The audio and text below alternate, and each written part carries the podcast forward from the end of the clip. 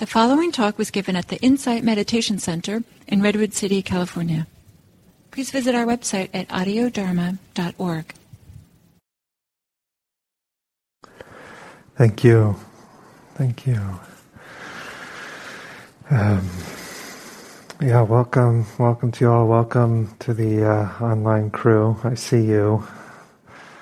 Um,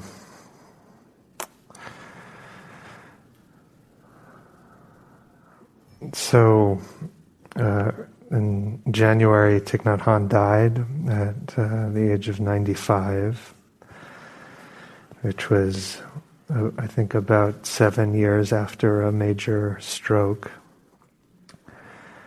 And when I I heard, I didn't find myself especially emotional, but then I looked at some pictures of him, you know, and um, found myself uh, crying, just seeing seeing his face, and uh, all that is conveyed by his face.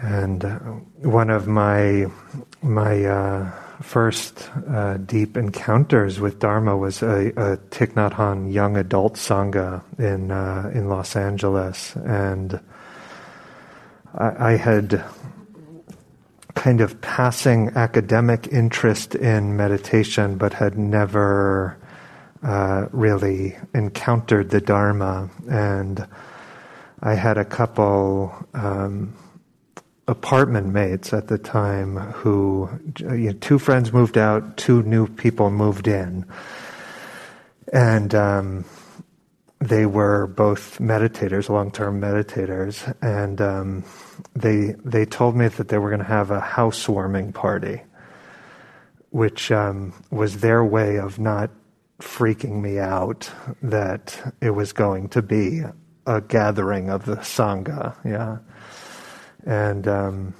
and so I, at the time, was working in residential treatment uh, uh, with um, adolescent boys. Really intense work, beautiful work, and really intense. And I had no idea about like self care or a- anything like that. Every day, I just sort of left it all on the table, you know, and would come home just like kind of wrecked, you know, and uh, heart full and wrecked.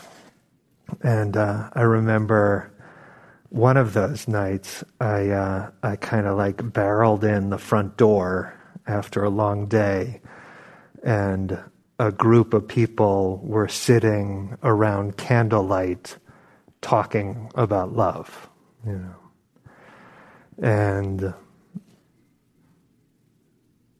that made an impression, you know, like, okay, this is like a parallel universe, kind of.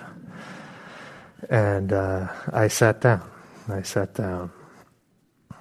Uh, I hadn't uh, I hadn't heard from the group in 20 years. It kind of everyone went their own ways. Hadn't heard literally 20 years, and um, and a week before uh, Thich Nhat Hanh, people would call him Thay, but a week before he died, somebody started a thread out of nowhere. You know. So I I went through different relationships to his teaching, sort of. Uh, feeling like uh, that it, at times it reaching me, at times feeling um, somehow kind of sentimental or something or idealistic. And I found that as my own practice, my own encounter with the Dharma deepens, what, what a text, what a person, what a tradition does to one's heart changes too. And you really see how much you might have missed in earlier encounters. And with his teaching, uh, for sure, um, I see, uh, yeah, just tremendous depth and grace.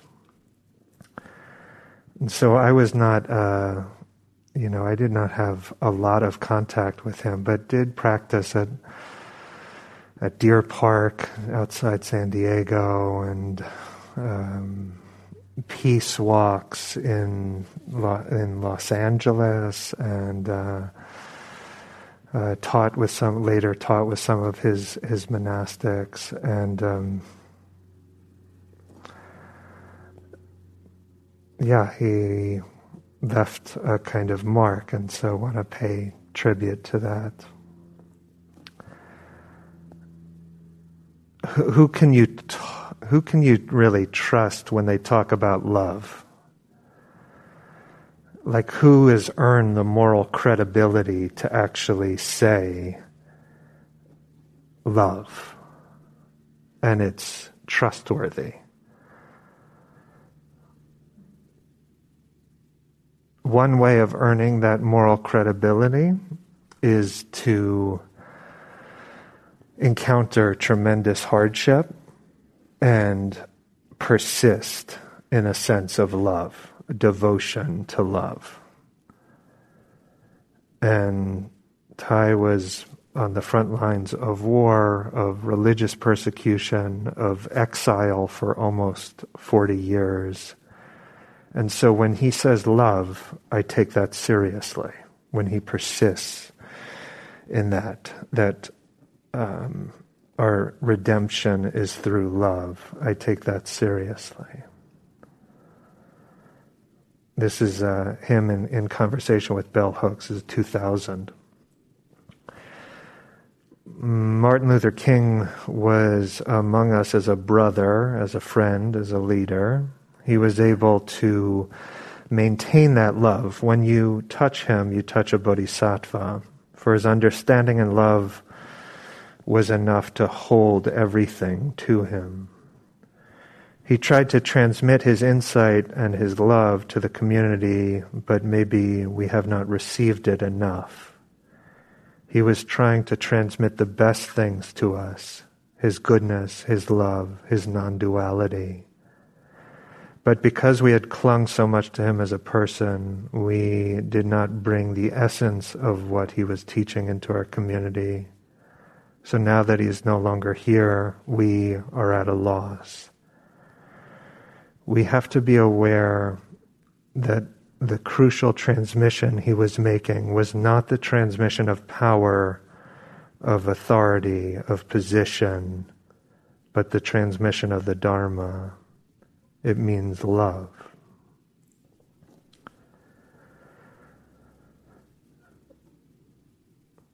It can be. Um, can be hard to trace the influences of one's teachers on one's own being.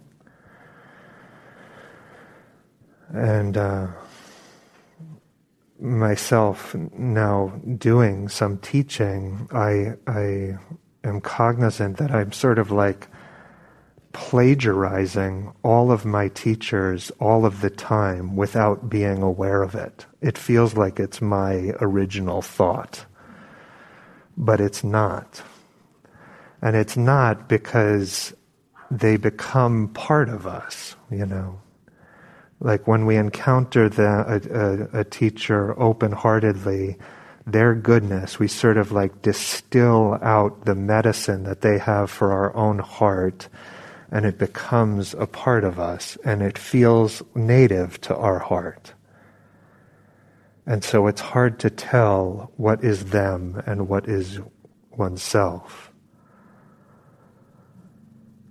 And Thay's teachings have um, they've had a major impact on uh, the kind of certainly the Buddhist practice in this country, many countries. One of the things I remember most was uh, his body the way he he moved. It was just it just had a kind of moral force to it, you know. It was like it was the teaching itself. And I don't know, I'm not temperamentally a kind of patient person. But to see him take a step, kind of like issued this commandment, you know, to like get still. Because all of my movement or impatience or the activities of my mind in those moments, they just they just had this kind of absurd sort of look in the mirror of his presence and stillness.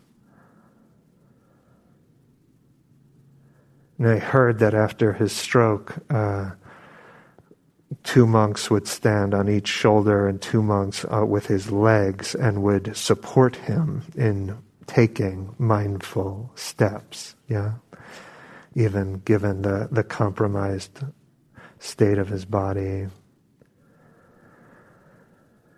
So I'd watch him move uh, to and from the dais around the monastery through the streets of Los Angeles, and I'd think about what he said.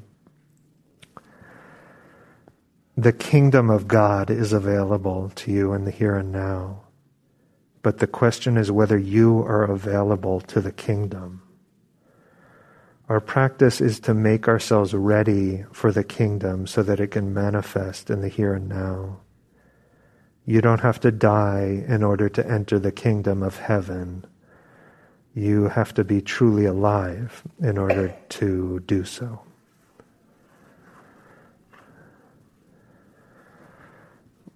So much kind of um, yeah, wonder in that. What what is the kingdom of God? I would hear that, you know, in the, in his ecumenical style of kind of mixing language, Buddhist and theistic language. Enter the kingdom of God. Be available to the kingdom of God. And I had no idea what that meant, but the best instructions are the instructions that evoke sincerity and curiosity and wonder. What is that? How do I make my heart available to the kingdom?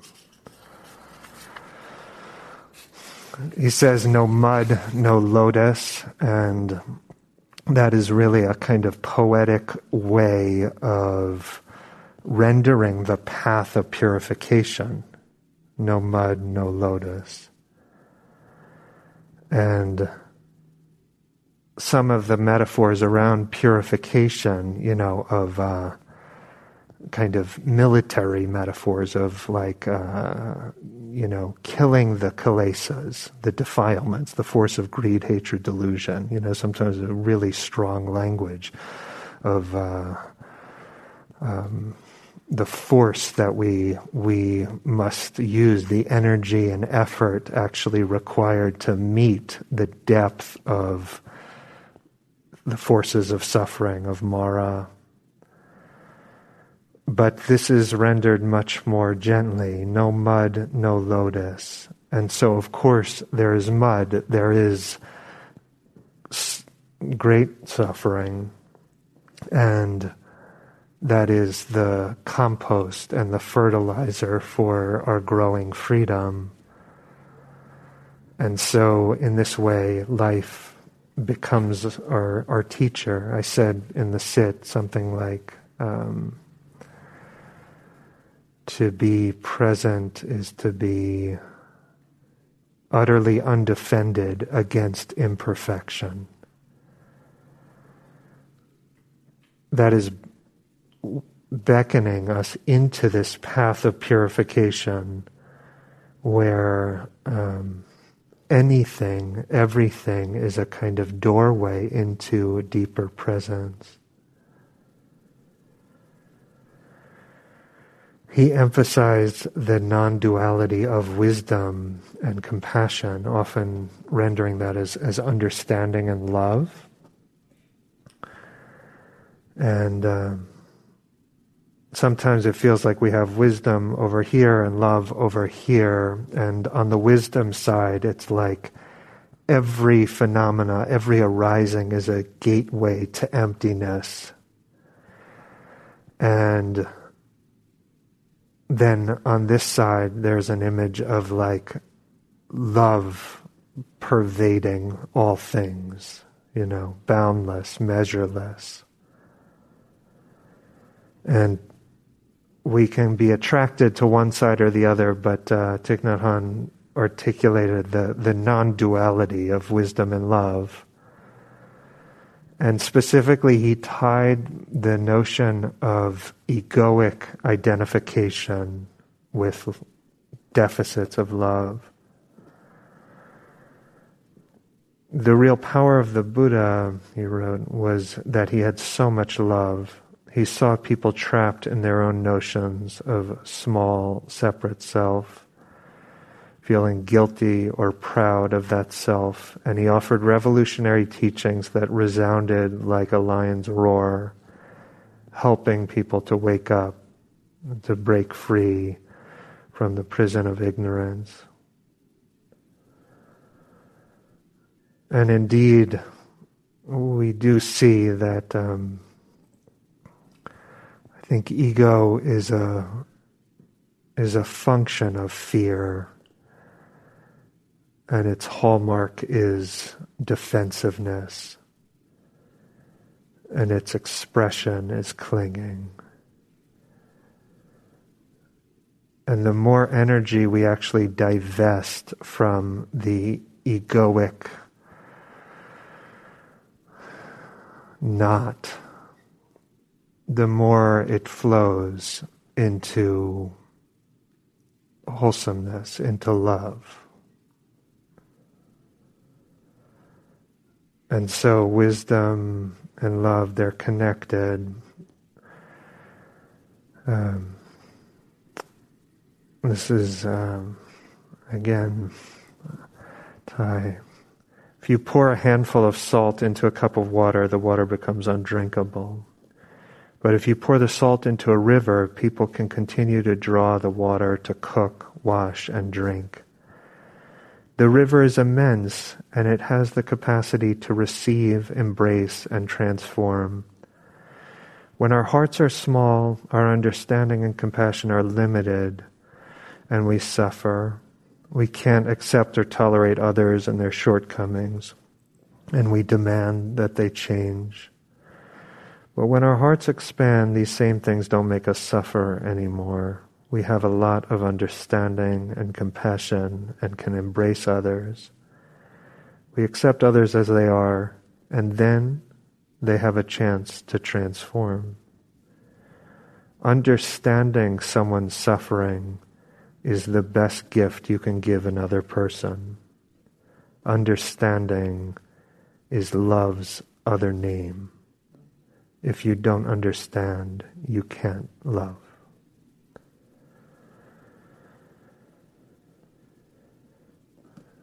understanding is love's other name. That is very beautiful. And it speaks to this, this um, understanding that we develop, this insight we develop over the a Dharma life that um, uh, the more deeply we look into conditionality, the more reason we will have to love. The less tenable hatred becomes. Yeah. That, that, that hatred is never the last word. It may be a first word, it may be an important first word, but it is never the last word. And so understanding. Understanding is love's other name. I've returned to his uh, reflections on on anger often, and um, see it as a kind of yeah service that he he was you know he was ordained quite young and was a you know monastic for his whole life and yet he was doing what he could to try to speak to a lay life, the life of of, of family and relationships, and the the um, the joys of that, and the spiritual opportunity of that, and the tremendous suffering of it. And so. Um, on anger, on anger, the book I, um, so comes up in my own own reflections and talks often is um, his counsel was not to suppress anger, not to vent. He called venting anger rehearsing it. Yeah. Um, and uh, not to pretend you're not angry, but to uh, basically care for it as a, one cares for a child. And so, uh, says, just like our organs, our anger is part of us. When we're angry, we have to go back to ourselves and take good care of our anger. We cannot say, go away, anger, I don't want you. When you have a stomach ache, you don't say, I don't want you, stomach. No, you take care of it. In the same way, we have to embrace and take care, good care of our anger. And so um, he described this kind of approach to, I think, what he called peace talks, to actually expressing anger, neither neither suppressing it nor acting it out and to talk about anger, to confess one's anger without doing it in an aggressive way is very vulnerable. It's more vulnerable sometimes than to say, I am angry with you, than to say, I love you. And he uh, articulated, uh, yeah, a kind of just a few mantras, gathas to like uh, uh, to support the conversation that m- they work like in this kind of like they're diametrically opposed to the the kind of core energy of anger, which is to declare our invulnerability, our independence, to declare our certainty, to be an island. But the very truth that we are angry is a testament that we can be hurt, that we have been hurt. And so he invites us into the kind of courage of um, meeting, meeting this interpersonally. And in the context of relationship, he offers these these three uh, kind of statements. And w- one doesn't even have to make these statements. Even just to reflect on them is potent enough to do something to one's heart. And so I would go to the person, you know, I'm angry with, and um, after having practiced and done my best to you know, to manage, to take good care of the, the child of anger, you know. And, um, and then the, the, the, the statements, the confessions, the pleas are, I am angry. I suffer. I'm doing my best. I need your help. Yeah, I'm angry. I suffer. I'm doing my best. I need your help. And I think what I find so so touching about that, that like, okay, it is exactly what anger wishes to conceal, namely our dependence. And here we just come right out with it. I need your help. Yeah.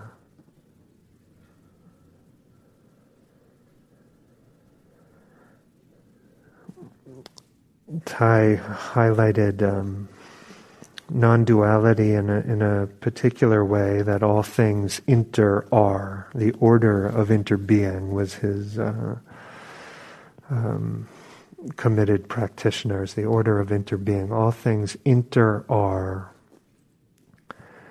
And um, at first, it, it sort of sounds like a kind of philosophical analysis of interdependence that that um, you know of dependent dependent origination. That th- this is because that is. When this is not, that is not. But it it feels like more than uh, a philosophical reflection. It is being invited into an in, insight into uh, emptiness. If you're a poet, you will see that there's a cloud floating in this sheet of paper. Without a cloud, there's no rain. Without rain, no trees. Without trees, cannot make paper. So we can say that the cloud and the paper inter are. Looking even more deeply, we can see we are in it too. It's not so difficult to see because when we look at this sheet of paper, sheet of paper is part of our perception. Your mind is in here and mine is also. So we can say everything is in here with this sheet of paper. You cannot point out one thing that is not here. Time, space, the earth, the rain, the minerals in the soil, the sunshine, the cloud, the river, and the heat. This sheet of paper is because everything else is.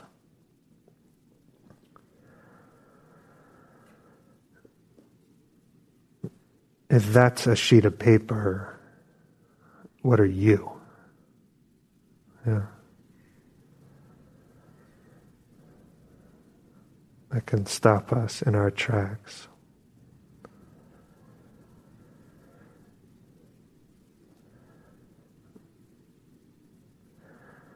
This uh, understanding provides a basis for um, for non division, for compassion. And uh,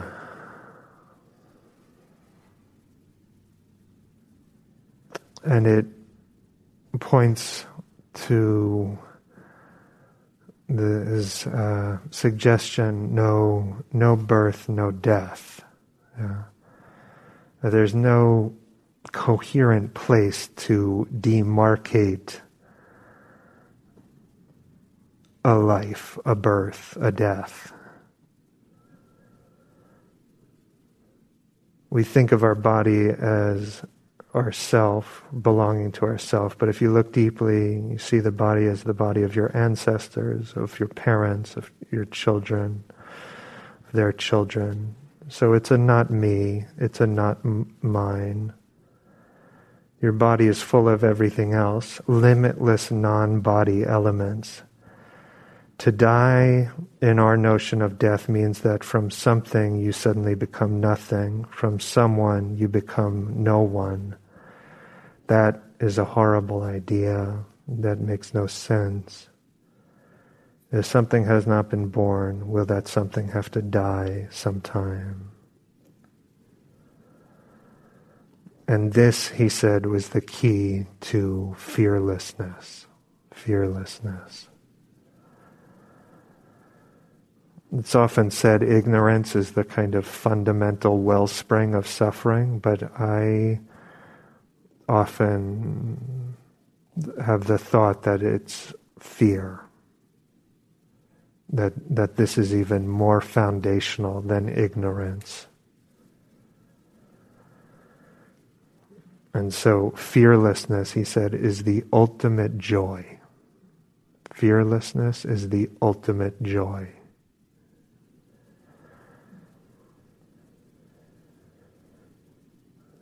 And this understanding reframes how we construe death and endings. And so Thay did not talk about reincarnation as a kind of um, the seed consciousness, you know, reanimating a new body or something like this. No, it's like the the sum total of our, you know, the lineage, our, our kind of lineage and the effects of our life on everything else.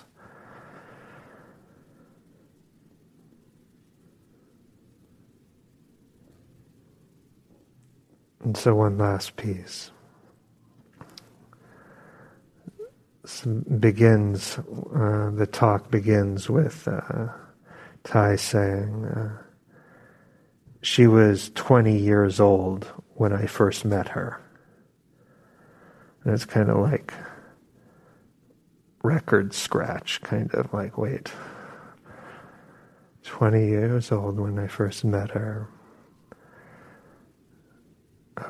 In, indeed, it is a love story. And he describes being a, um, a 24 year old monk, celibate monk, and falling in love with a nun. And said, as a monk, you're not supposed to fall in love, but sometimes love is stronger than your determination.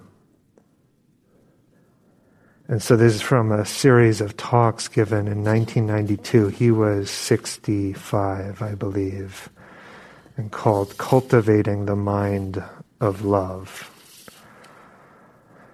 And um, he's falling in love, and she seems to be falling in love too.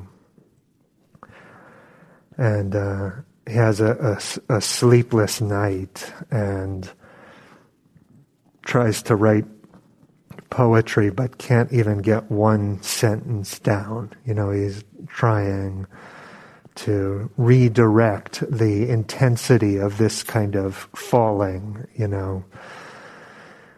And uh, and he's up late at night and uh, desperately wants to go to her room. And indeed, she has a similar kind of longing. And he, because of his vows, his commitments, and, and the sense of like his vow to protect her, to protect her, he does not go. And they decide together, given their vows, that they, they must be away from each other. They have to be apart in different monasteries. And so she's about to move to somewhere else. Yeah? He says, uh, I remember the moment we parted. We sat across from each other. She too seemed overwhelmed by despair. She stood up, came close to me, took my head in her arms and drew me close to her in a very natural way. I allowed myself to be embraced. It was the first and last time we had any physical contact. Then we bowed and separated.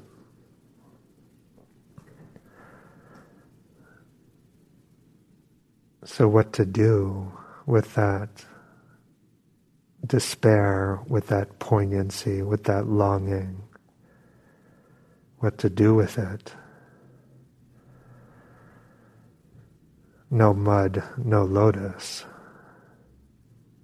And through a kind of alchemical process that is transformed. Maybe we call it sublimation, maybe we call it purification, but there's a way of actually he's describing of redirecting his own narrow personal longing into the channel of a greater love and pro-social commitment. And so he says, over time, my love for her did not diminish, but it was no longer confined to one person. I began to see her everywhere.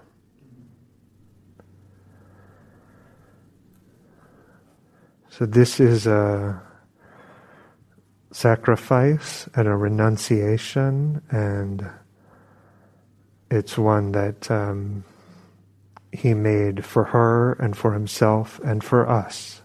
We are the inheritors of that gesture.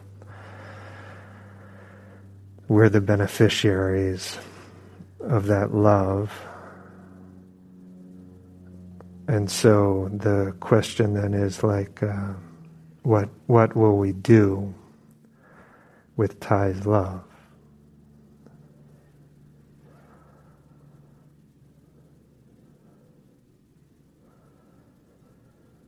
Just sit for a moment.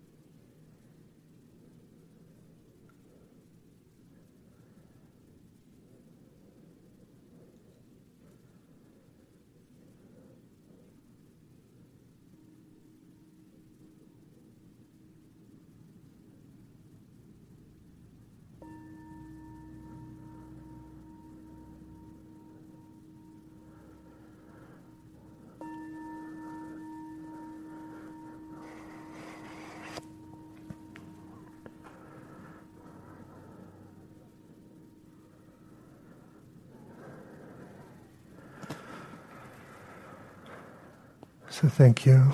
Thank you for your uh, attention, practice, and um,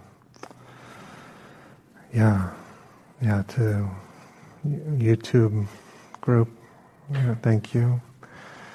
And um, yeah, I wish you wish you all well. offer this for for your uh, consideration. Pick up what's useful and uh, leave what's not behind.